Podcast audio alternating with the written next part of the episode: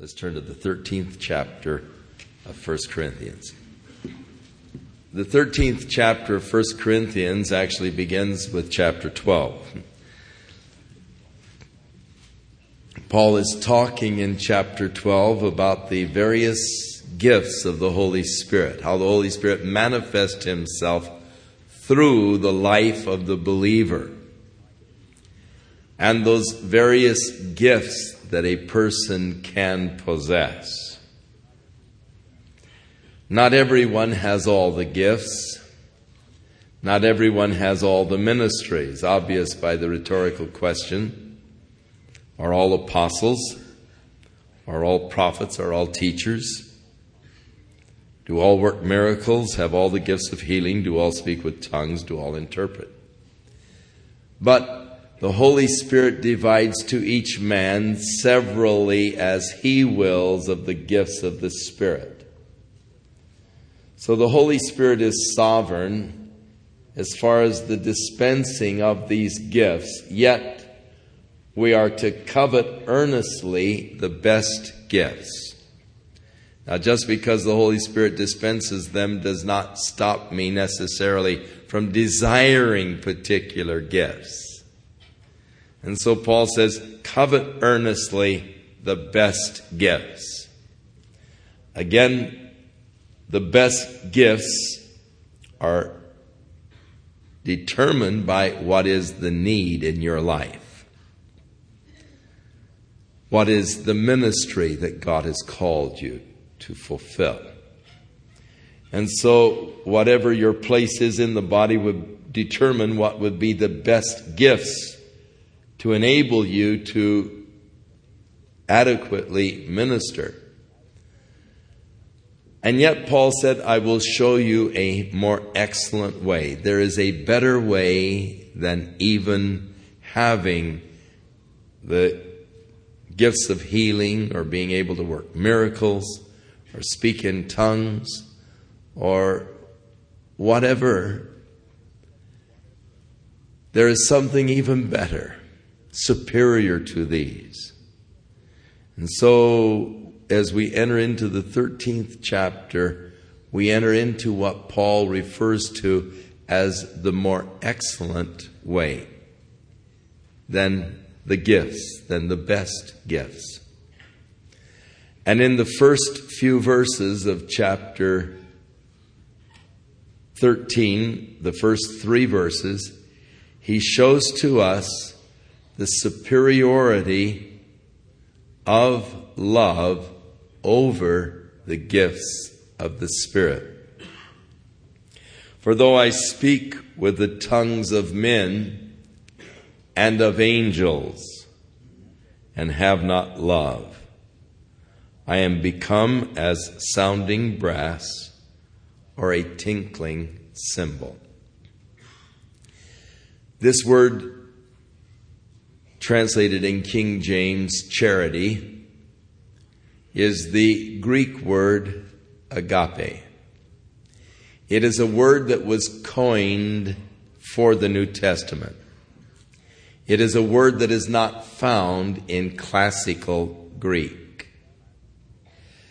The classical Greek has other words for love love on the physical level, the eros, love on the emotional level, the phileo. But the classic Greeks knew nothing of the agape, this divine love of God. I was listening this morning to a uh, interesting news commentary on how that we are having to constantly add words to our dictionary. And this particular commentator was suggesting that whenever we add a new word to our vocabularies, especially those who are reporting news, that they, for the first few times they use the word, sort of define it, and then people can take it from there. But so many new terms being added. And it is necessary to give a definition.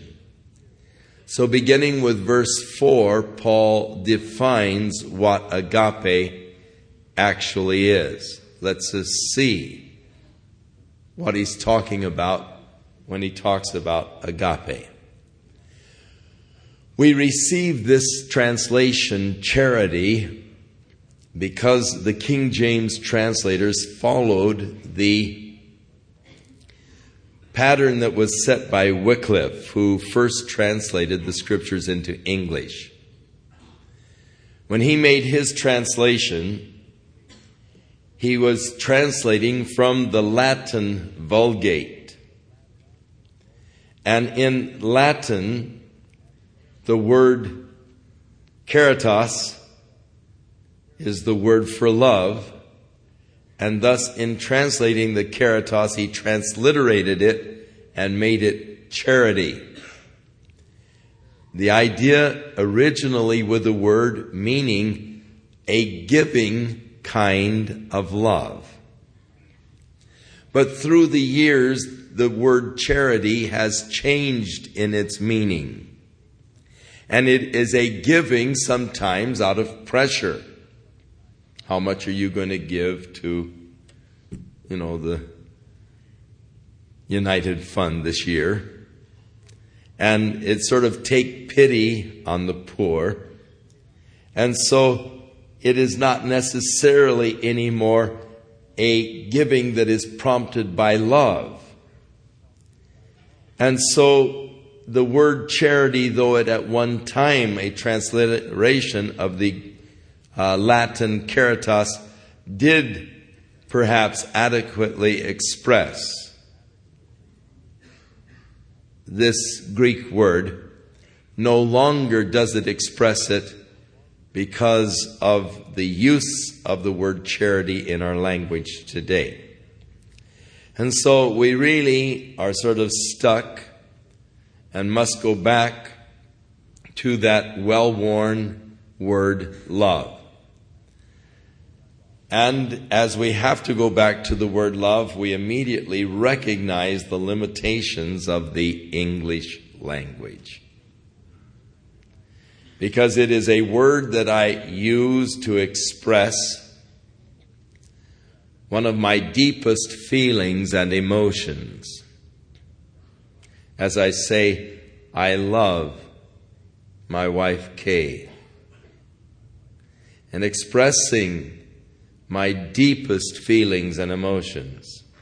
It is a word that I use to describe my feelings towards her. However, when I want to describe what I think about hot fudge sundaes, I have to use the same word. Oh, I love hot fudge sundaes. But what I feel towards a hot fudge sundae is far different than what I feel towards my wife. So the English language is limited. And so we take the Greek word eros and we translate it love. We take the Greek word phileo and we translate it love. Stergio, translate it love and then agape, we translate it love. And yet it's all loves on different levels, different degrees. Now, it would be more proper to say that I have a great eros for hot fudge sundaes because eros is an area of the flesh. And that's surely the area that hot fudge sundaes lies in.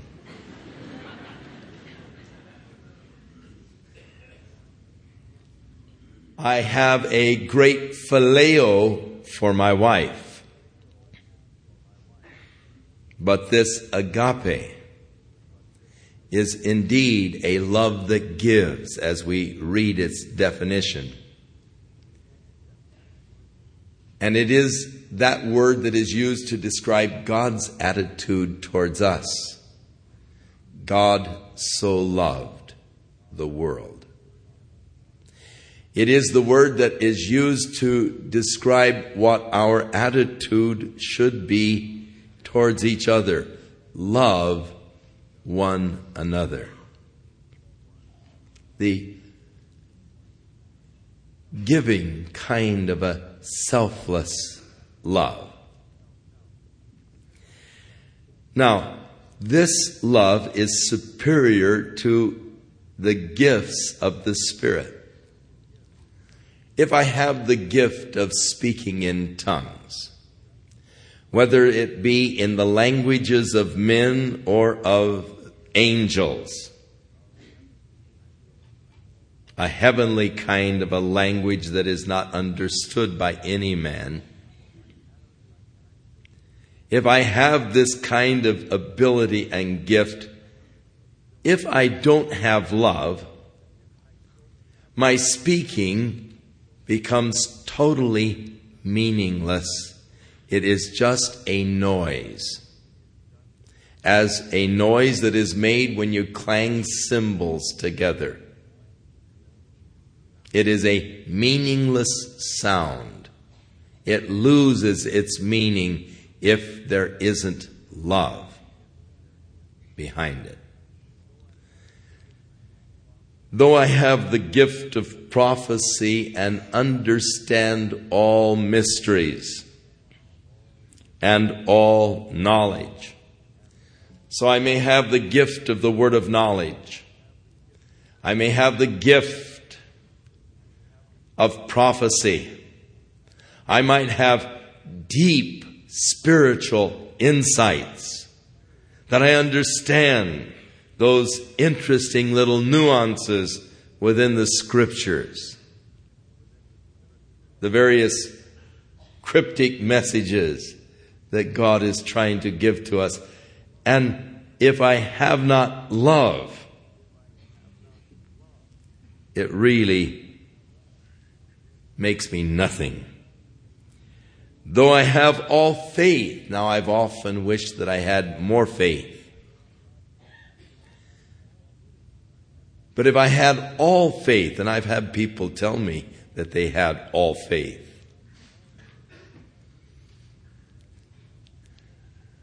but I really haven't met anyone yet, I don't think, that has all faith. But if I had all faith so that I could remove mountains. Now, Jesus said, if you had faith as a grain of mustard seed, you could remove a mountain. Now, if I had all faith and, and I could move mountains, and if I had not love, I am nothing. Love is superior to sacrifice. So many times we're called upon to make sacrifices for God.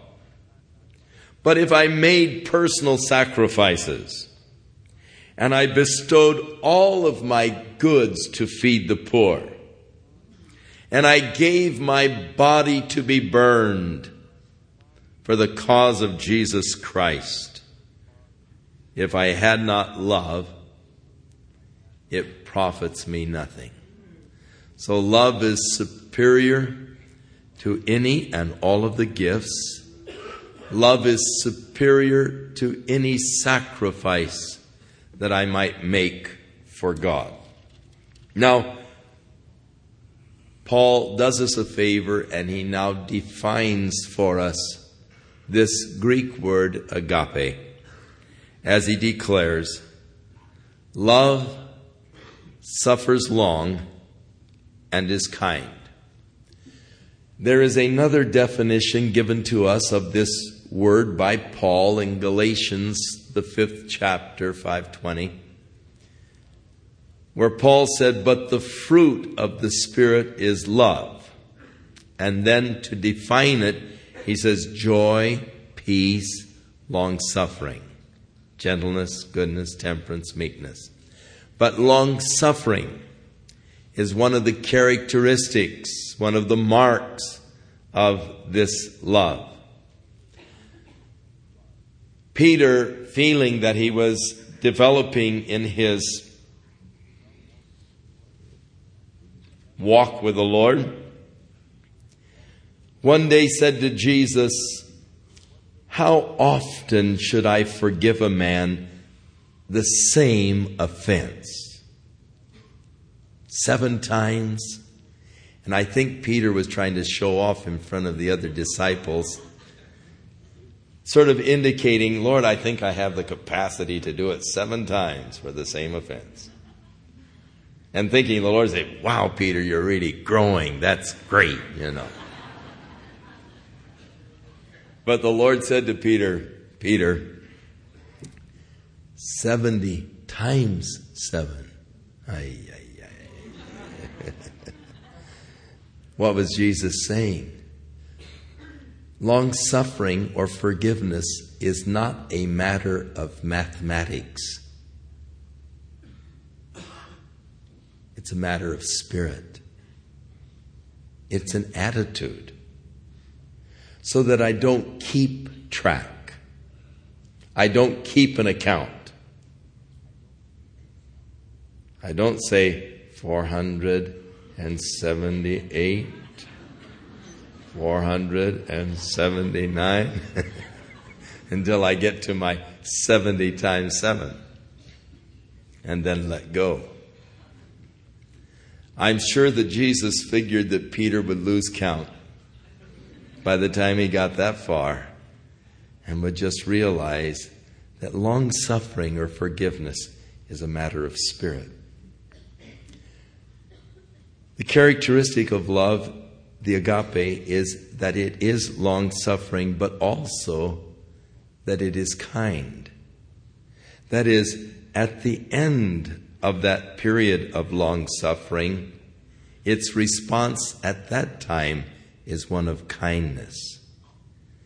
Now, I have heard people, myself, say, I've taken enough of that, and now I'm going to do something about it. And it's usually in a powerful, vengeful way, not so kind.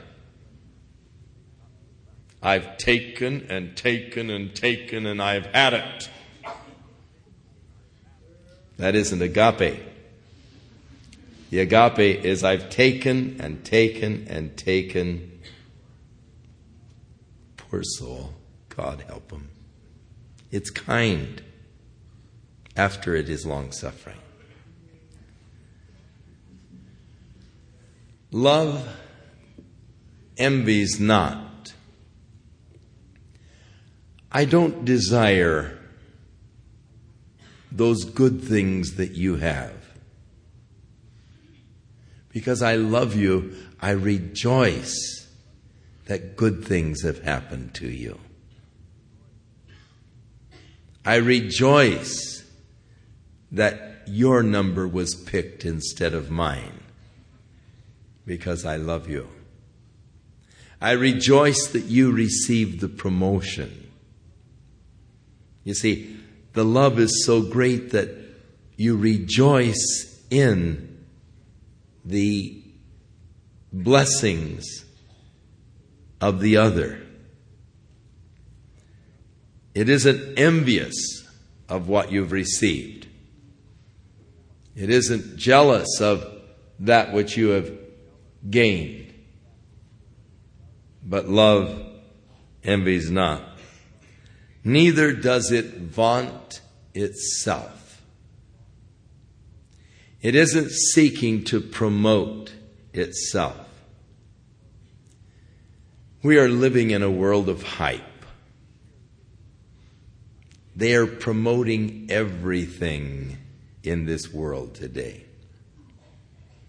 It seems that everything is, is, you know, a big promotion for this, a big promotion for that. And unfortunately, this worldly hype of promotion has crept into the church.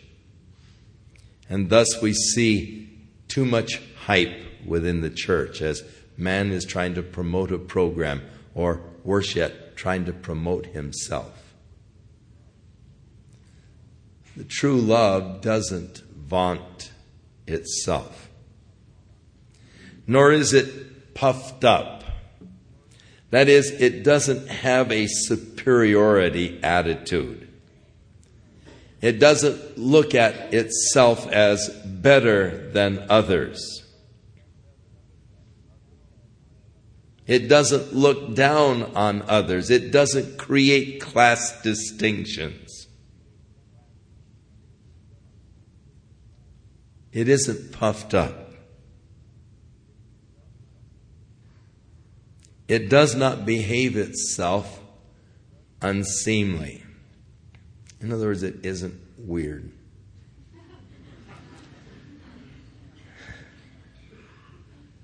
Years ago, when I was back in the ancient days, when I was in school,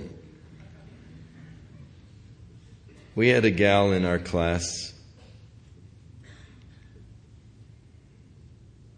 who flipped out when she was studying for opera. She had learned to really develop her voice and project her voice. You could hear her for five city blocks.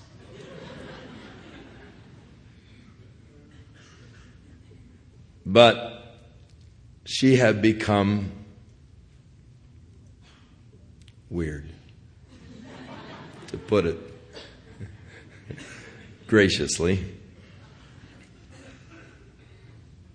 And I used to work downtown Los Angeles. And she would dress weird, feeling that it was godly. Her hair was always pulled straight back and in a bun because that was godly. Never any makeup because that was ungodly. And she had all these ideas of what constituted righteousness and holiness and godliness. And I used to have to ride the streetcar back out to the dorm. And sometimes, as I was sitting there in the streetcar, she evidently worked downtown too, and sometimes she'd get on the same car that I was on. And with that loud operatic voice, when she would spot me, she would say, Praise the Lord, brother, you know, and just through the whole streetcar. Hear this weird looking gal. You know, if she were beautiful or something, it might have been different. Yes. But it was embarrassing. You didn't want to be identified with something weird like that, you know. And everyone's head in the car would turn to see who she was talking to. Mine also.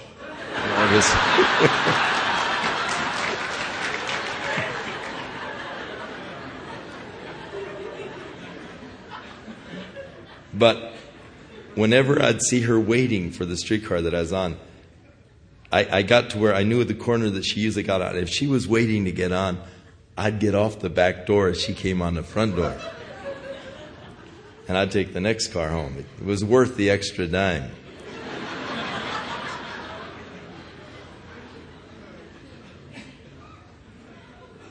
But love really doesn't behave itself unseemly. It doesn't make a spectacle of itself. It doesn't try to draw attention to itself. And it seeketh not her own, and the word way should be inserted there. It doesn't seek its own way,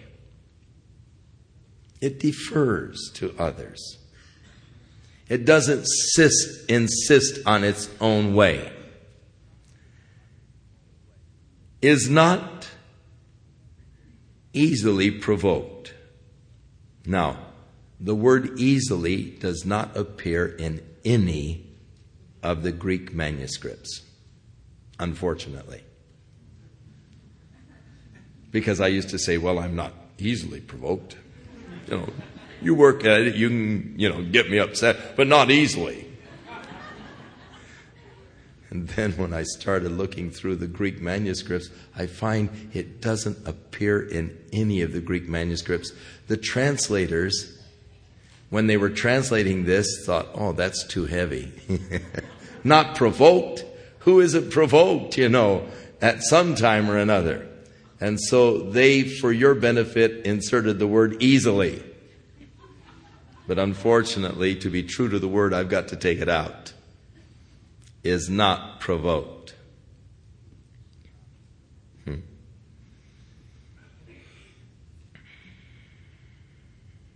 It thinks no evil. It is sort of guileless, it's without suspicion. It rejoices not in iniquity. Ah, oh, he got what's coming to him. Oh, I'm so glad to see that. Oh, he needed that, you know. No, that isn't love. When my enemy is put down, wiped out, doesn't rejoice in iniquity but it rejoices in the truth.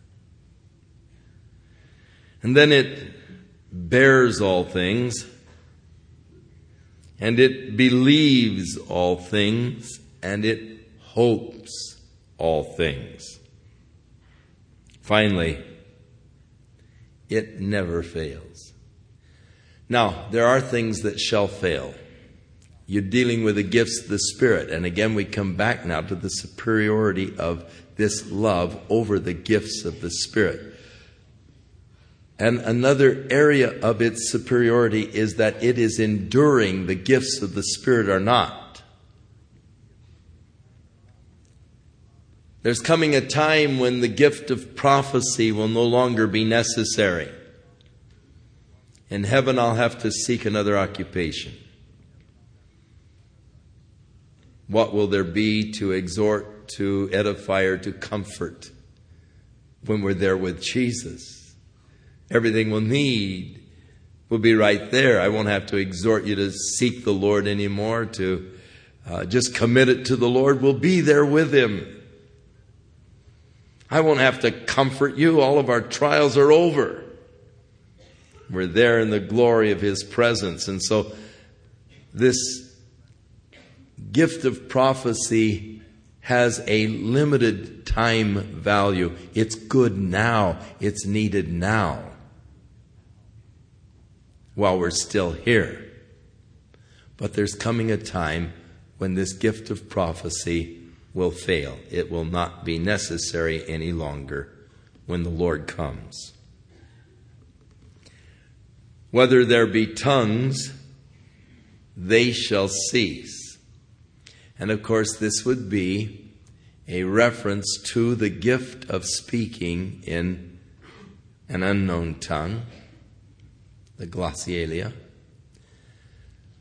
which, as we will point out in a few moments, is given by God to assist you in your communicating the deep things of your spirit unto God. Given to you to help you in your worship given to help you in your praise, but will be there in His presence. No longer will it be necessary, and thus this gift of tongues will cease. Whether there be knowledge, it shall vanish away. And again, this would be a reference to the gift of the word of knowledge where God gives to us knowledge or insight into a particular situation to help us in dealing with that situation. The word of knowledge is always partial knowledge. We never receive total and complete knowledge of a situation. In the New Testament, when this gift was exercised, they received not a total knowledge, partial knowledge of what the future held, but not all the details. And so we know in part. We prophesy in part. These are things that are partial. These are things that one day will pass off the scene. Love on the other hand, never fails. Prophecies will fail, tongues will cease, knowledge will vanish away. For these things are all just partial things. We know in part, we prophesy in part. But when that which is perfect is come, then that which is in part shall be done away. Now, what is it referring to? That which is perfect. It is interesting to me that every Bible commentator prior to the 20th century always understood it to mean the coming again of Jesus Christ. This is the historic, traditional view of the church and every Bible commentator up until this 20th century. At the beginning of the 20th century, 1906, there began a modern charismatic movement called in those days a Pentecostal movement with a renewing of interest in the gifts of the Spirit. And with this modern Pentecostal movement, beginning in 1906, those fundamentalist preachers who wanted to discount this movement of the Holy Spirit in these last days, they turn to 1 Corinthians 13 and they brought out a new interpretation. And suddenly, that which is perfect is come was no longer the coming again of Jesus Christ. But now, according to their interpretation, it was the full revelation of the Word of God. When we receive the whole canon of Scriptures, then they did not need the supernatural gifts of prophecy, tongues, and word of knowledge to teach the people any longer. We now have the Word of God, that which is perfect, has come, and therefore all of the gifts of the Spirit ceased with the apostles and the end of the apostolic age. That brought an end to the exercise of the gifts of the Spirit. And in order to, of course, uh, prove uh, from a scriptural basis their premise, they had to change the meaning of that which is perfect and twist it around to mean the Word of God rather than the coming again of Jesus Christ. So, in the more later commentaries, you will find that which is perfect often being referred to as the Word of God, but that is not so prior to this century. Uh, before all of the Bible teachers understood it to mean the coming again of Jesus Christ. I agree with G. Campbell Morgan, who I believe to be a very honest commentator. I agree with him when he declared that it is obvious from the context that he has to be referring to the coming again of Jesus Christ. For he goes on to say, that we're going to see him face to face. Now we see through the glass darkly, but then face to face. Now we know in part. We prophesy in part. But then we are going to know even as we are known. When? When we see him or meet him face to face. So rather than this 13th chapter here being a proof against the exercise of the gift of prophecy or tongues or word of knowledge today. In reality, it is a support because these are given to us until the coming again of Jesus Christ. until that which is perfect is come. If you will turn mentally with me to the second chapter of Acts, when the Holy Spirit descended upon the church, and they were all speaking in other tongues. And the devout men from all over the world who had gathered for the feast of Passover heard the noise, gathered to the room where the disciples were meeting. They were filled with wonderment and amazement. And they said, are not all of these that are here Galileans? How is it that they are speaking in our own languages from those nations from whence we have come? For we hear them speaking in the language of the Medes and the Parthians and those from Mesopotamia and so forth, and they are glorifying and praising God.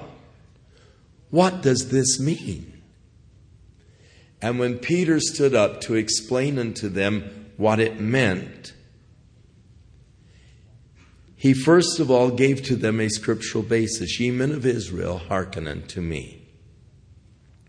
First of all, your, your premise is wrong. These are not drunken as ye suppose. It's only nine o'clock in the morning. But you're asking, What meaneth this? This is that which was spoken of by the prophet Joel when he said, In the last days, saith the Lord, I will pour out my spirit upon all flesh, and your sons and daughters shall prophesy, and your young men shall see vision, and your old men shall dream dreams.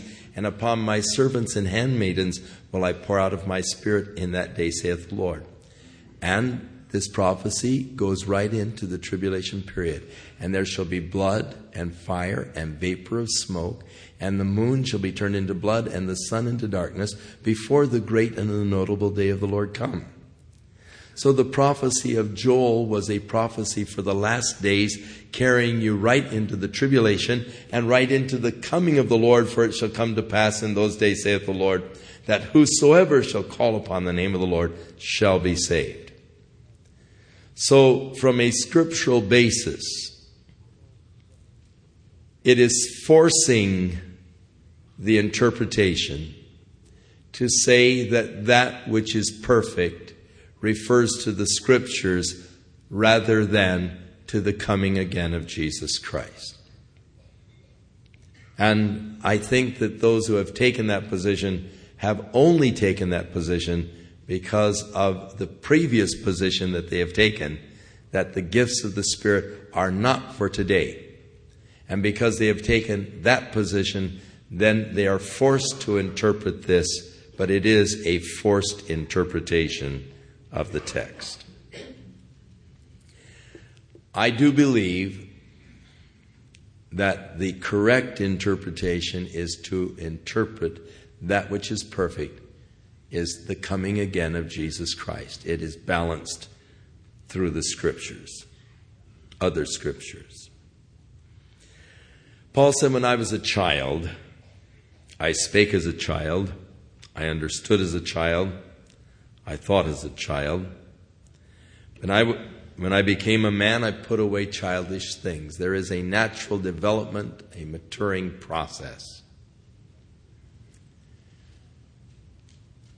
There will be a fullness when I stand in the presence of my Lord. I'll be complete. And many of the things that I do today, as I look back on them from that vantage, will appear very childish. I won't come into that completeness and fullness until I am with the Lord. So, those things prophecy, tongues, word of knowledge will no longer be necessary, set aside. I've entered into the fullness there with Jesus. For now we see through a glass darkly.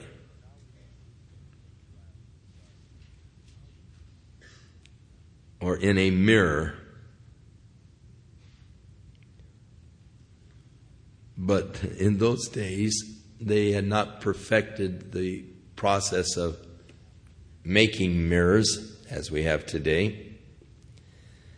It wasn't until about the 13th century that they really began to create mirrors using glass with a silver backing painted on. Prior to that time, the mirrors were all polished metal, highly polished metal. But you never got a true reflection in those mirrors. Uh, quite often the reflection was distorted. So we look in the mirror, but we see sort of distortions. We can't see clearly. But then we're going to see face to face. We'll understand completely. And we will know at that point, even as we are known.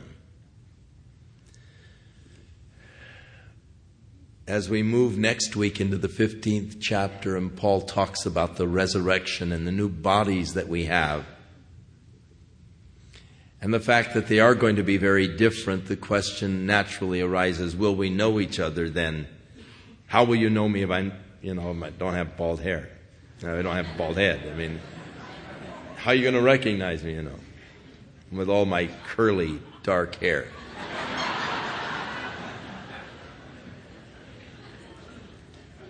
we will know even as we are known.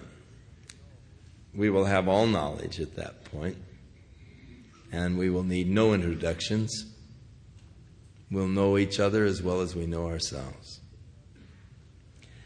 So, there are things that are going to pass prophecies, tongues, word of knowledge. But there are things that will always remain. And now abides faith, hope, love. These are enduring characteristics. Faith is believing it simply because God said it. My faith is based upon God's word. God said it, I believe it. It is believing what God said that will always be. Even when I'm in heaven, I will continue to believe what God has said. So it's abiding. It remains. It will always be there. I believe what God has said, though I don't understand what He has said. There are many issues where there are two sides to the issue.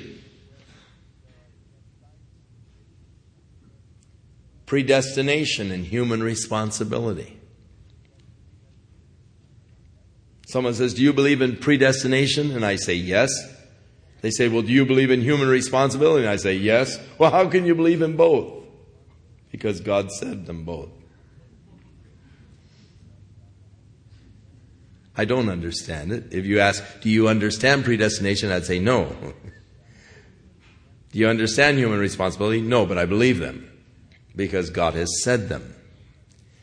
And so I believe in what seem to be conflicting, exclusive concepts. But because God's Word teaches them both, I believe them both, though in my mind I cannot reconcile them together.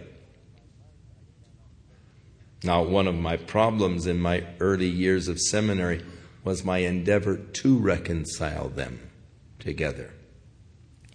I have spent hours in discussions.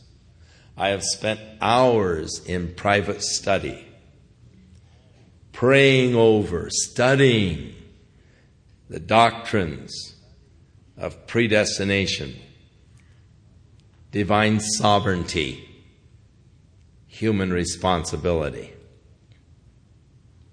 trying to put it together, trying to tie all the ends.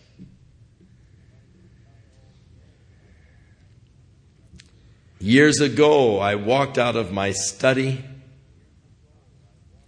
I threw my books of doctrine on the floor. I was leaving the room in disgust, and I cried out, God, I can't understand it. And I've been trying for years to do so.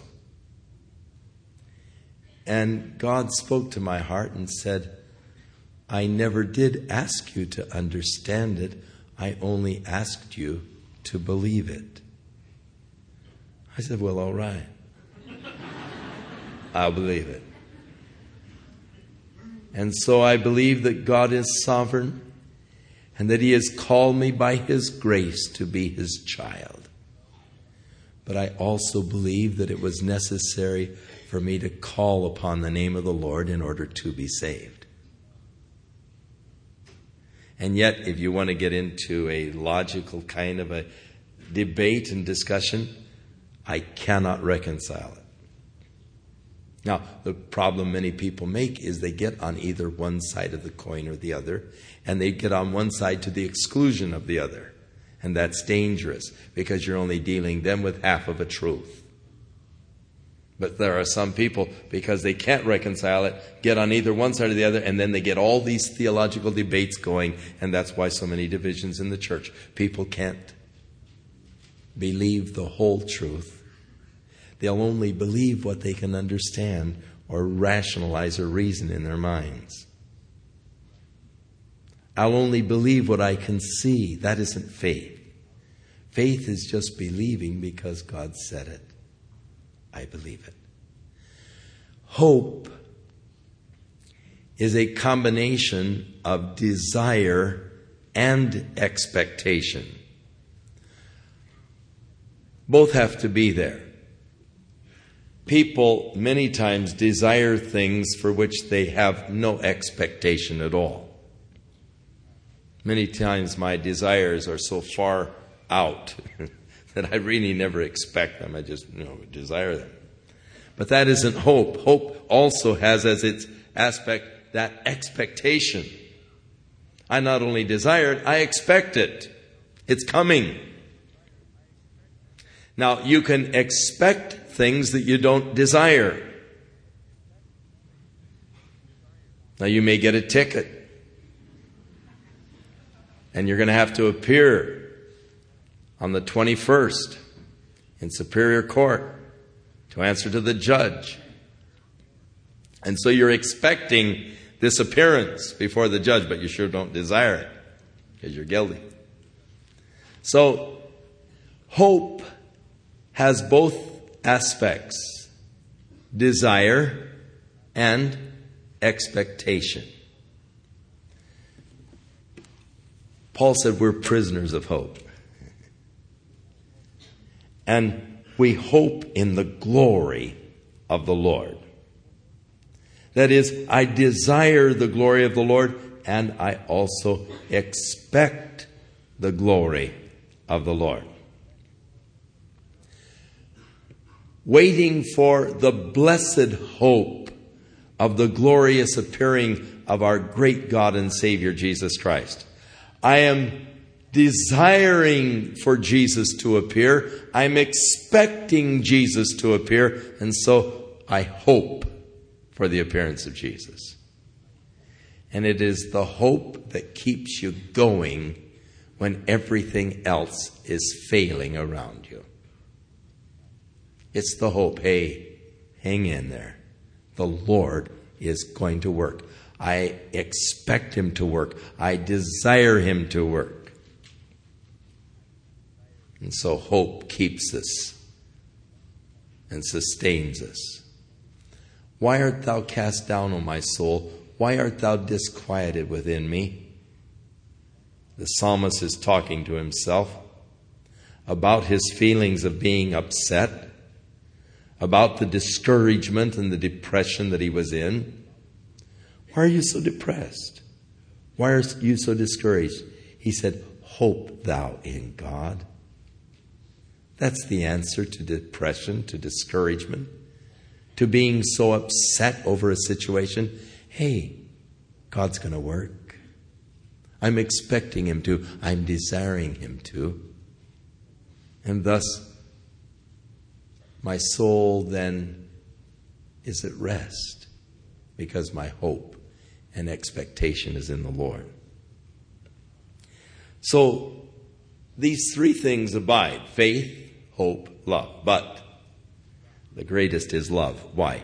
Because it encompasses the other two. As we were reading the definition, hope believes all things. I mean, love believes all things. So, that is encompassed in love. Love hopes all things. So, faith and hope are both encompassed by love. Thus, the greatest of all is love. Greater than the gifts, greater than the other graces and characteristics of the Christian life. The greatest thing you can possess is love. Paul said, For he who loves has fulfilled the law. As he said in Galatians 5:22 there, for he who loves there he said, against such there is no law. If you love, hey, you don't need any law or anything else. You've got it made.